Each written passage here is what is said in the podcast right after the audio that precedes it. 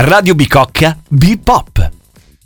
Ciao, sono Elena e oggi faremo una chiacchierata con Manfredi, giovane cantautore già entrato con i suoi singoli nelle classifiche Spotify e ora fuori col suo album d'esordio Kintsugi. Ma non solo, Manfredi è anche Antonio Guadagno, un ragazzo di vent'anni che si confronta con la vita, l'università, i primi amori e tutto quello che significa crescere, raccontando la propria quotidianità attraverso la musica. Ascoltate l'intervista per scoprire che cosa ci ha raccontato.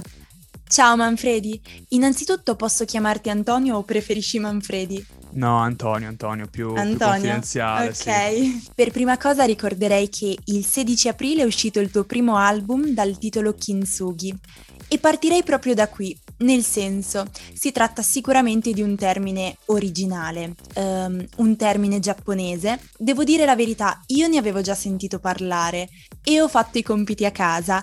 Ho visto che sul tuo profilo Instagram hai dedicato un post alla spiegazione del titolo dell'album.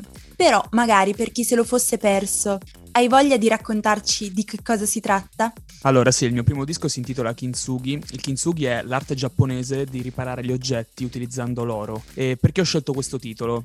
Allora, a mio modo di vedere la cosa, diciamo c'è un parallelismo tra queste ceramiche che sono state eh, prima rotte e poi ricostruite con l'oro e le persone. Perché parliamo di ceramiche che di fatto sono degli oggetti rotti, degli oggetti che erano da buttare, degli oggetti alla quale invece è stata della, data una nuova vita. Queste crepe che sono state recuperate con l'oro hanno reso sia prezioso l'oggetto sia unico. La cosa bella del kintsugi è che non cerca di nascondere la crepa, ma anzi la va a evidenziare con dell'oro. E questo rende l'oggetto, queste ceramiche, sia uniche che preziose. Allo stesso modo le persone sono rese uniche, speciali da quei momenti difficili che hanno dovuto affrontare nella vita, quindi eh, quei momenti, non so, di, di, di, difficoltà, impegnativi, chi più chi meno, insomma quei momenti che hanno formato il loro carattere, che le hanno trasformate nelle persone che realmente sono. E al giorno d'oggi c'è molto la tendenza di nascondere le proprie fragilità, di mostrarsi sempre forti perché non mi spaventa niente, nessuno può farmi stare male io penso che tendenzialmente non, non, sia una grande idea, innanzitutto perché è una bugia a cui oggettivamente non, non crede più nessuno, e poi perché eh, sono proprio quelle fragilità che ci rendono la persona che siamo. Beh, mi sembra anche un bellissimo messaggio da mandare a chi ci ascolta e per liberarci un po' anche da quelle che sono le preoccupazioni, le ansie che ormai ci opprimono in questa società dettata dalla performance, come ci dicevi tu benissimo.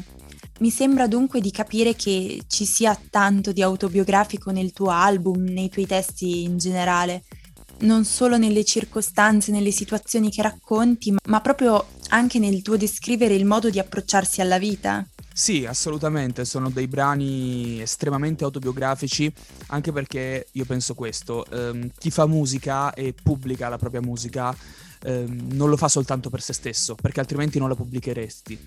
L'obiettivo è quello di far provare delle emozioni alle altre persone, di arrivare alle altre persone. E l'unico modo in cui puoi far provare un'emozione a un'altra persona è se tu per primo l'hai vissuta, perché altrimenti non sai di che cosa stai parlando, stai inventando una storia.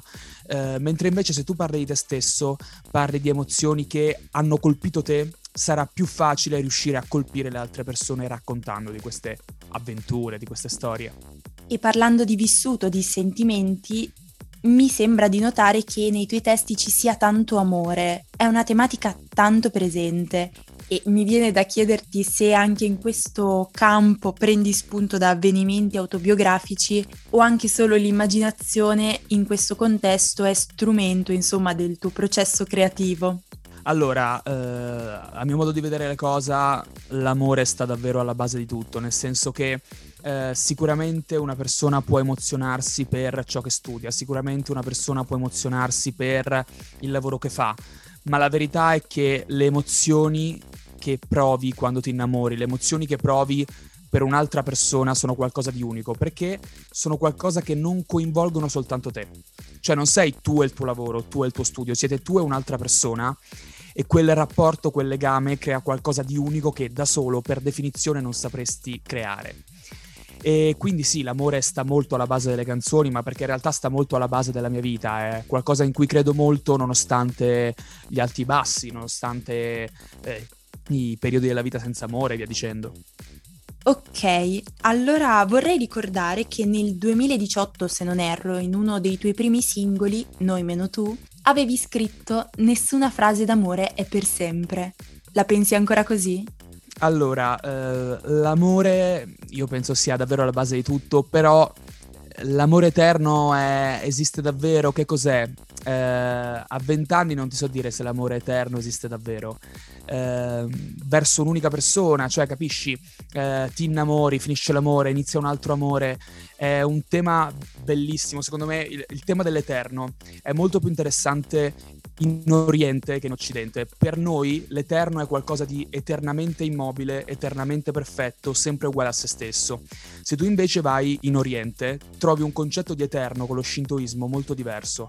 Ad esempio abbiamo il santuario di Ise, è un santuario giapponese che ogni 20 anni, 30 anni, non mi ricordo, viene eh, demolito e ricostruito uguale che uno potrebbe dire, ma cioè, che senso ha? Lo ricostruisci esattamente uguale, perché lo hai demolito?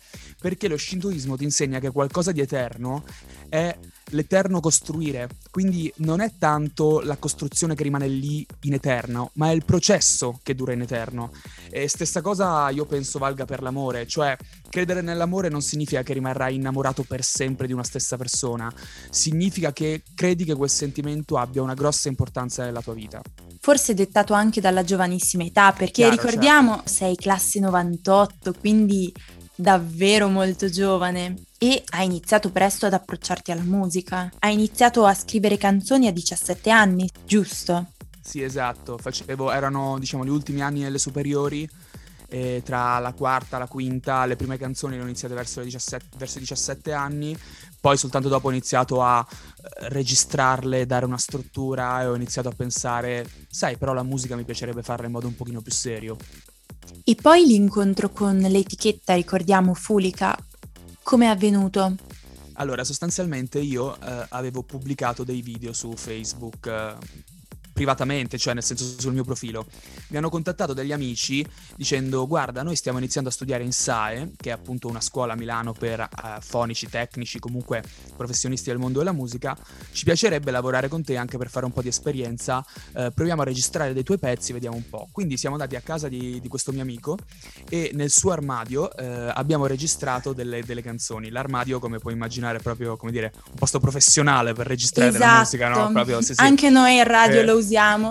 esatto, esatto. Chi, chi, non ha un armadio per la musica? Beh, abbiamo registrato delle demo e poi io le ho inviate a, a varie etichette, ma non so come dire, più per gioco che per altro. Non, non, non immaginavo ci potesse essere un un futuro ecco per questa cosa invece a Fulica è piaciuta quella demo e mi hanno ricontattato dicendo ma hai altre canzoni da inviarci io sì sì certo ce le ho come no, non ce le avevo e ho mentito spudoratamente però quando mi ricapitava e Hai sono andato bene. a registrarne, esatto, sono andato a registrarne di nuove e da lì abbiamo iniziato un lavoro che comunque è stato un lavoro anche di, di crescita artistica, di crescita personale. Beh, un incontro molto interessante. Ora, non dovremmo forse consigliare di mentire, ma diciamo che a volte può essere di aiuto.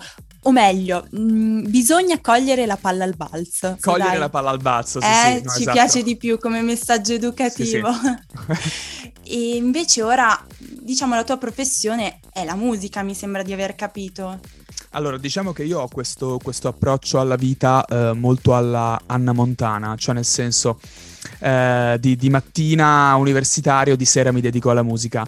Cerco di, di, portare avanti entrambe le cose senza lasciare in disparte nessuna delle due, quindi eh, dando una certa importanza a entrambe perché sono due cose che mi piacciono fare, non, non credo non credo molto nei piani B, però se mi dovessi chiedere quale delle due cose ti emoziona di più, ti direi la musica. Chiaramente ci vuole tanto lavoro prima di eh, poter fare quello a tempo pieno e potersi permettere di fare quello a tempo pieno, quindi nel mentre eh, faccio quello e altro, ecco. Premettendo che io da ragazzina amavo Anna Montana. Sì, alta qualità, tutti. eh sì, ammettiamolo, io sono andata a vedere il film al cinema, non so tu, il tuo non no, era proprio il non... target giusto, non lo so. Mi sono informata e ho scoperto che tu sei laureato in ingegneria, giusto? E esatto. Devo dire che un po' la cosa mi ha stupito. Forse viviamo in un periodo in cui pensare che un cantante possa al tempo stesso intraprendere una carriera universitaria e addirittura magari studiare ingegneria, cioè no, uno si immagina magari una laurea in sì, diciamo lettere, è, in filosofia. È un mondo un po', un po distante. La verità è questa, innanzitutto gli ingegneri vengono molto spesso rappresentati come delle teste quadrate e, e un po' è vero forse, però comunque c'è, c'è una distinzione tra testa e cuore. Eh, scrivere con la testa non, non, è mai una buona idea. Um, e poi un'altra cosa che bisogna considerare comunque che l'università, al di là di quello che si studia, è um, un insieme di esperienze che partono dal, sicuramente da, da, ciò che studi, ma poi soprattutto si parla di persone, si parla di iniziare a vivere un nuovo ambiente, conoscere nuove persone, trasferirti magari dalla, dalla provincia alla città. Quindi comunque l'esperienza universitaria ha tanto da offrire a un artista perché ti, ti sblocca delle cose della vita che altrimenti non avresti modo di, vivere, appunto. Concordo appieno e conosco bene la razza, se così si può dire, degli ingegneri. ne ho due in famiglia, quindi ahimè, strettamente okay. a contatto. Sono... Comunque... Mai discuterci con un ingegnere. No, no, ma sono pienamente d'accordo, non, non posso che dire questo. E ecco, parlavi dello spostarsi dalla provincia alla città. Ma tu, se non sbaglio, vivi a Milano e vivi qui ormai da tanto tempo, anche se non sei nato a Milano. Correggimi se sbaglio. No, no, sono eh, termine tecnico, credo sia Terrone, sono di Salerno. Ah. E, sì, mi sono trasferito quando ero piccolissimo, e, però in realtà vivo nell'Interland, che eh, ri- okay. rispetto a Milano è, è veramente una marcia di vita in meno, cioè nel senso è, è, poca la distanza, sono 20, 25, 30 km, però hai dei ritmi di vita completamente diversi. Eh, nell'Interland hai molto verde, hai molta pace, molta tranquillità. Milano hai molta più vita, dipende da, da quello che cerchi. Però pensavo ecco che tu fossi pienamente milanese perché Milano ritorna spesso nei tuoi testi, nei tuoi titoli e quindi forse è frutto piuttosto della tua esperienza universitaria più incentrata all'interno di Milano città, non lo so, poi sarai tu a dirlo, ma quanto è importante quindi Milano per la tua vita e poi immagino per la tua anche esperienza artistica? Allora, la verità è che eh, pur non vivendo in centro a Milano, io nell'Interland torno praticamente per, per dormire. Quindi eh, di, di, di, vita c'è poco di, che posso raccontare di vita dell'Interland. Sto molto più tempo a Milano, sia per motivi di università, di lavoro, di musica, eh, di amicizie. E appunto, come dicevo prima, trattandosi di canzoni molto, molto biografiche, personali, eh, parlo di quello che mi succede. Quello che mi succede mi succede a Milano. E, mh, do molto protagonismo a questa città perché penso sia una città a cui devo tanto, in un certo senso, perché comunque eh, dai vent'anni in poi tutto quello che mi è successo mi è successo perché avevo la possibilità di arrivare a Milano, che comunque è eh, un centro importantissimo in Italia e non solo. E quindi è una città che ispira molto, secondo me.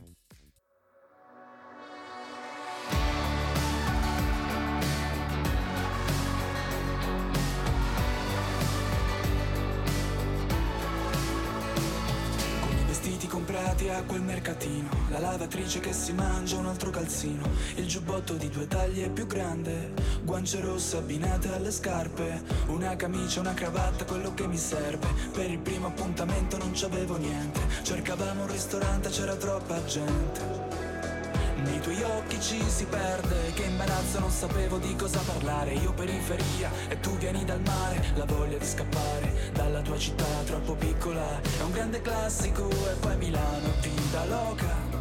È notte in bianco e discoteche. Milano è un po' come le droghe. Milano cambia le persone. Io lo so che non piangi Io lo so che non ti manco mai giri tutti i locali con la droga nei drink un cuore non ce l'hai.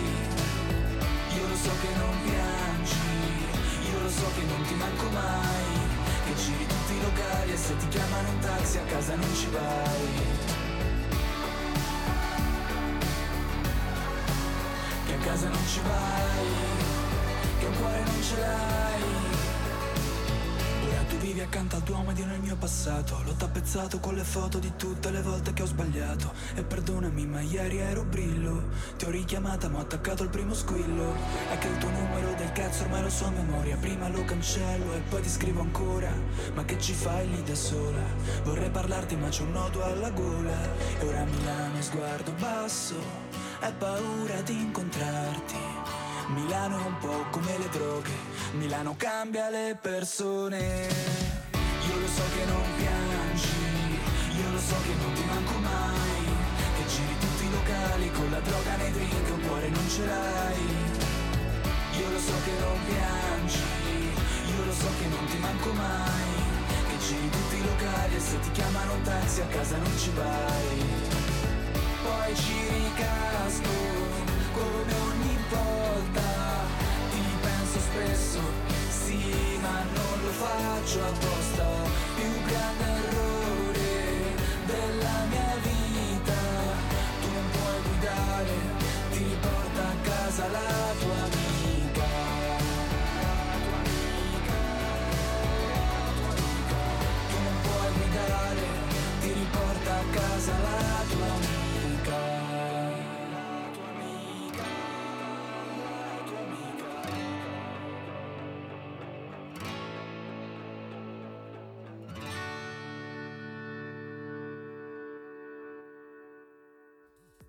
Ho notato che eh, si mh, ripropone spesso anche all'interno proprio della nostra chiacchierata il tema dell'Oriente, vabbè, partendo dal kintsugi, passando poi alle teorie shintoiste e alla costruzione e ricostruzione del tempio che mh, insomma hai, di cui mi hai raccontato, ma hai una particolare passione per l'Oriente? Sono due aneddoti casuali?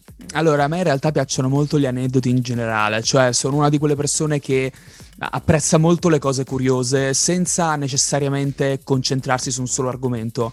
Um, il discorso del kintsugi all'Oriente è un discorso che ho iniziato ad affrontare perché qualche, qualche anno fa abbiamo regalato a una mia amica come compleanno, come regalo di compleanno, uh, un corso di kintsugi e quindi anche per avere idea di, di, di che cosa stessimo regalando uh, ho iniziato un pochino a informarmi. Dopo che lei ha fatto questo corso eh, mi sono fatto un pochino raccontare perché comunque ero curioso, volevo sapere di che cosa si trattasse. E, e, mi ha raccontato un po' di aneddoti, un po' di cose e le ho trovate molto interessanti. Quando poi ho deciso di chiamare il disco Kintsugi, sono andato anch'io a fare un corso di Kintsugi, eh, perché ho detto almeno so, cioè posso dare un senso a questo titolo, so di che cosa sto parlando e ci sto mettendo davvero mano, perché come ti dicevo, se tu vuoi parlare di certe cose, eh, devi avere una certa credibilità. E soltanto se davvero ci hai messo mano allora puoi dire guarda io, a me è successo così così così perché altrimenti la tua è soltanto un'opinione che però non ha molto peso.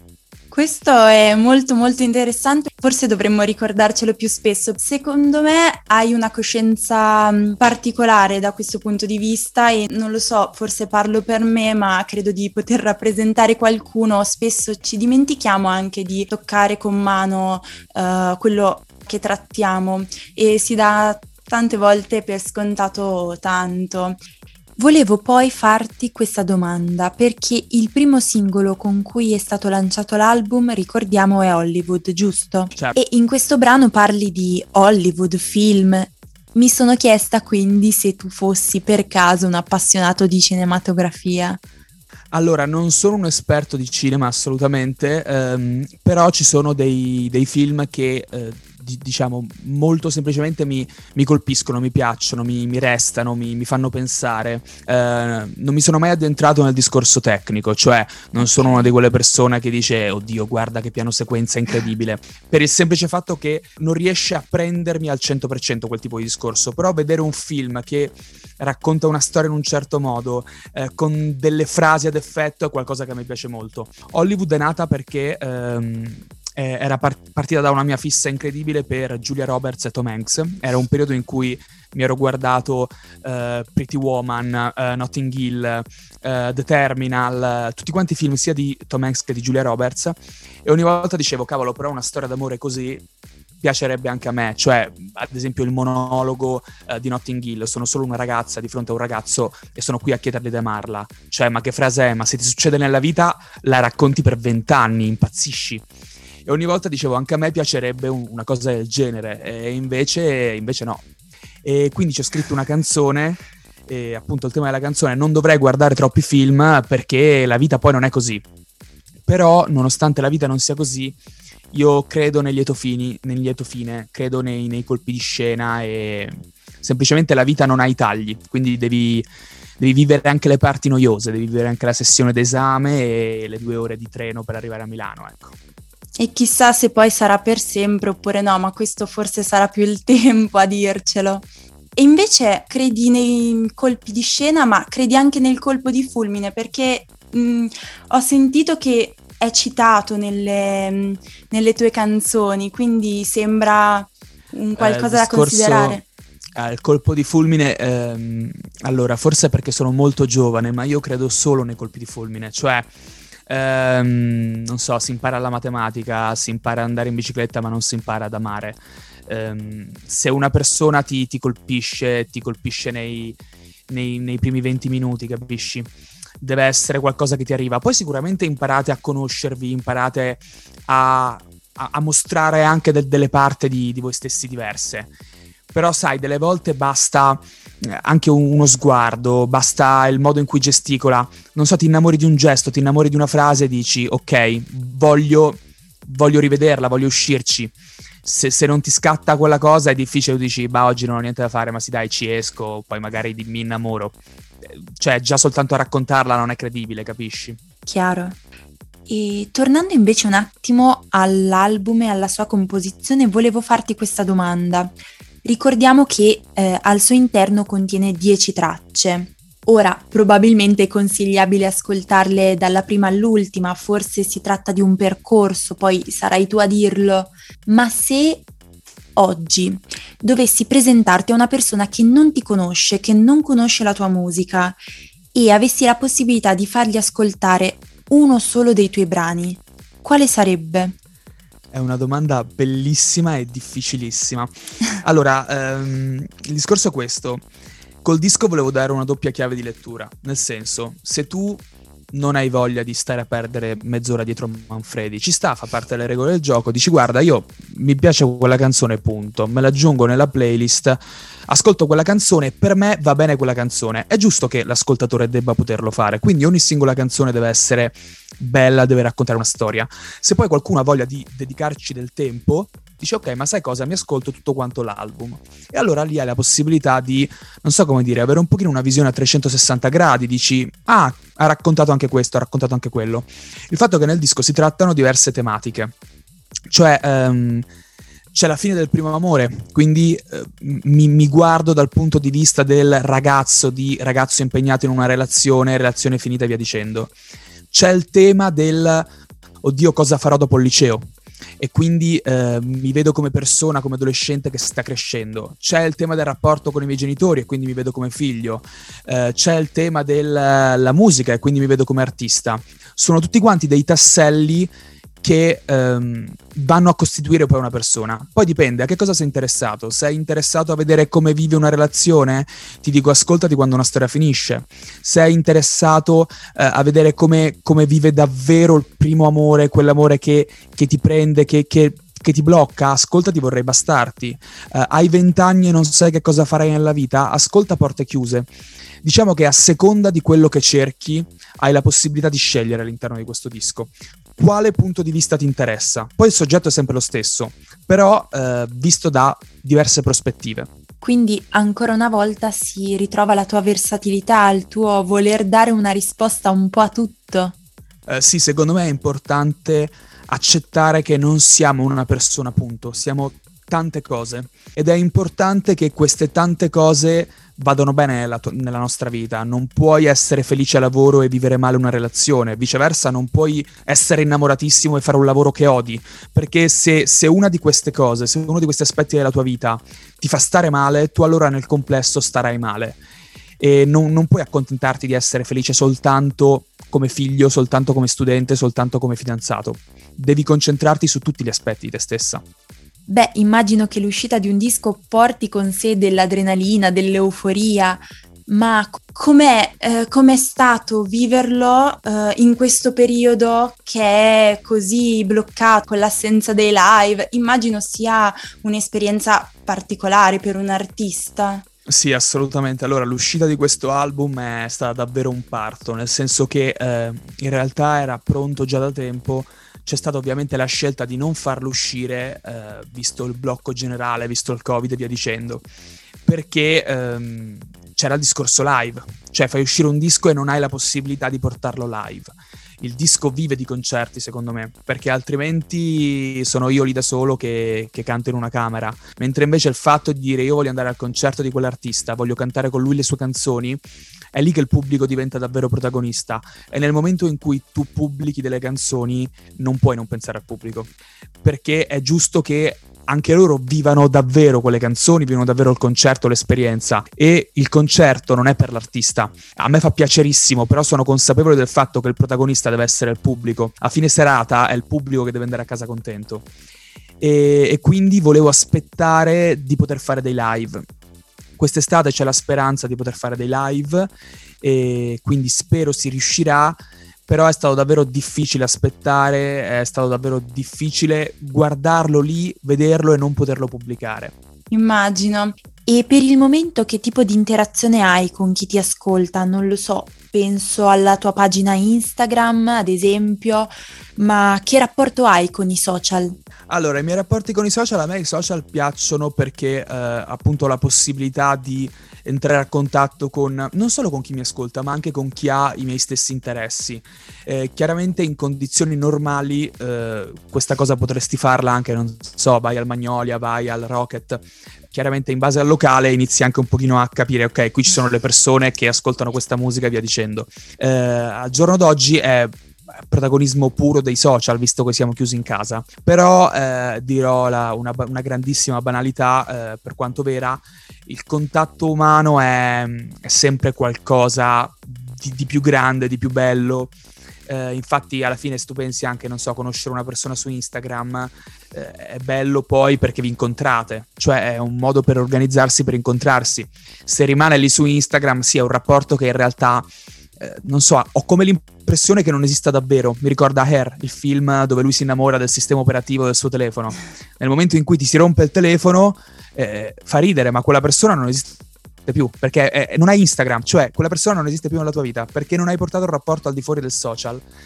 E questa cosa è una cosa che a, me, che a me non piace, che non sta bene. Chiaro, noi speriamo che si possa tornare quanto prima a questo contatto umano, vero, tangibile, Beh, quindi per le prossime settimane, prossimi mesi, hai progetti? Che cosa dobbiamo aspettarci? Ah, il mio grosso obiettivo, come dicevo prima, sono i live, cioè la possibilità di, di poter suonare, di poter portare in giro questo disco. Altra cosa fondamentale è tornare a scrivere, perché comunque eh, il disco è un punto di partenza, però eh, in generale non vedo un traguardo. Ci sono tanti piccoli traguardi, però nel momento in cui tu nella musica eh, parli di te, eh, parli di quello che ti succede, più vai avanti con la vita, più canzoni scriverai, più ascolterai le vecchie e dirai no ok, questa qua l'ho scritta a 20 anni ma oggi ne ho 25, non, non sono più così. C- cerchiamo di raccontarci di nuovo, cerchiamo di capire come sono cambiato e questo va al di là del, dei successi, puoi fare disco di platino, puoi fare San Siro, però se l'artista continua a crescere avrà voglia di fare arte. Sì, a volte magari erroneamente si teme di non sentirsi più raccontati dalle proprie canzoni, dalle proprie creazioni artistiche più in generale. Invece, come ci insegni, è una grande benedizione l'evoluzione. Ma sì, beh, assolutamente. Cioè, se io arrivo a 50 anni e eh, ascolto quando una storia finisce e penso, ok, vivo ancora così l'amore, beh, ma è un dramma, vuol dire che 30 anni della mia vita non li ho vissuti. È, è bellissima quella canzone, ascoltarla adesso perché eh, eh, ero quello fino a un anno fa, per dire, no? E è un ricordo. È, è, è, una fotografia, una fotografia di un certo momento. Tu tra dieci anni l'ascolti e dici, ah, ma hai capito come ero a vent'anni? È, di, è, diverso dall'estetica, cioè invecchiando eh, con l'estetica cerchi di essere, di tornare a come eri giovane. Invece, secondo me, la cosa bella della vita è che ti offre tante, eh, tanti momenti, tante, mh, tante fasi è come se tu guardassi un film e guardassi per 30 volte i primi 10 minuti. Non te lo godresti, eh, perché non sai come va a finire, non sai come va avanti. La stessa cosa vale per la vita alla fine.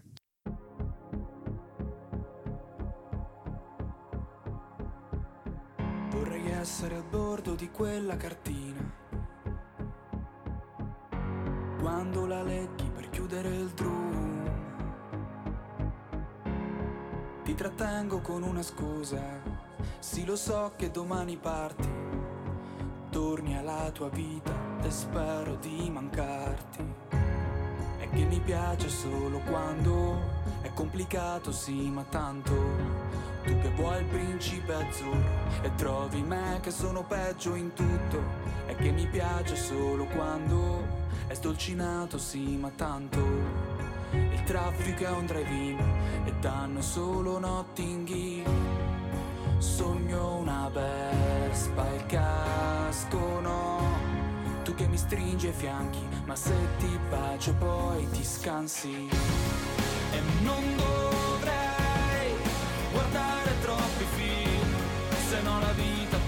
schifo e sembra tutto un po' più grigio.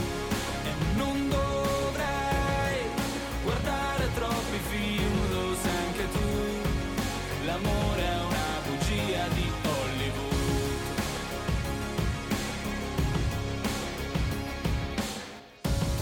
È che mi piace solo quando lo considero uno sbaglio, solo quando litighiamo, poi ti chiamo ma è occupato, è che mi piace solo quando poi mi dici che c'è un altro, solo quando non resisto, piango e scrivo un altro disco, sogno una vespa e casco no, e di andare a letto solo se ci sei tu dentro.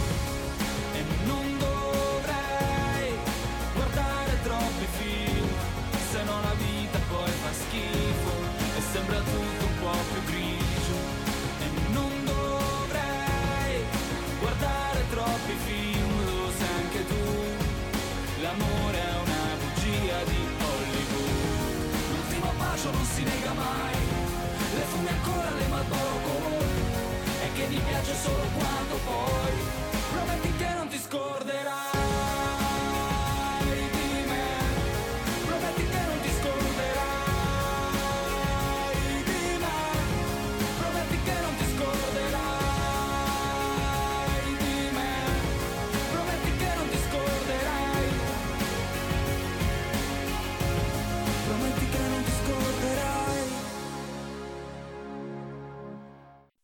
Quindi rimaniamo aggiornati per, ehm, per sapere quando ti potremo ascoltare live quest'estate, Certo, certo. speriamo presto. E io ti ringrazio per eh, Ringrazio questa io te. intervista. Ti ringrazio e speriamo di poterci sentire presto. Speriamo di poterci vedere nei pressi di un palco. Dai, speriamo, dai.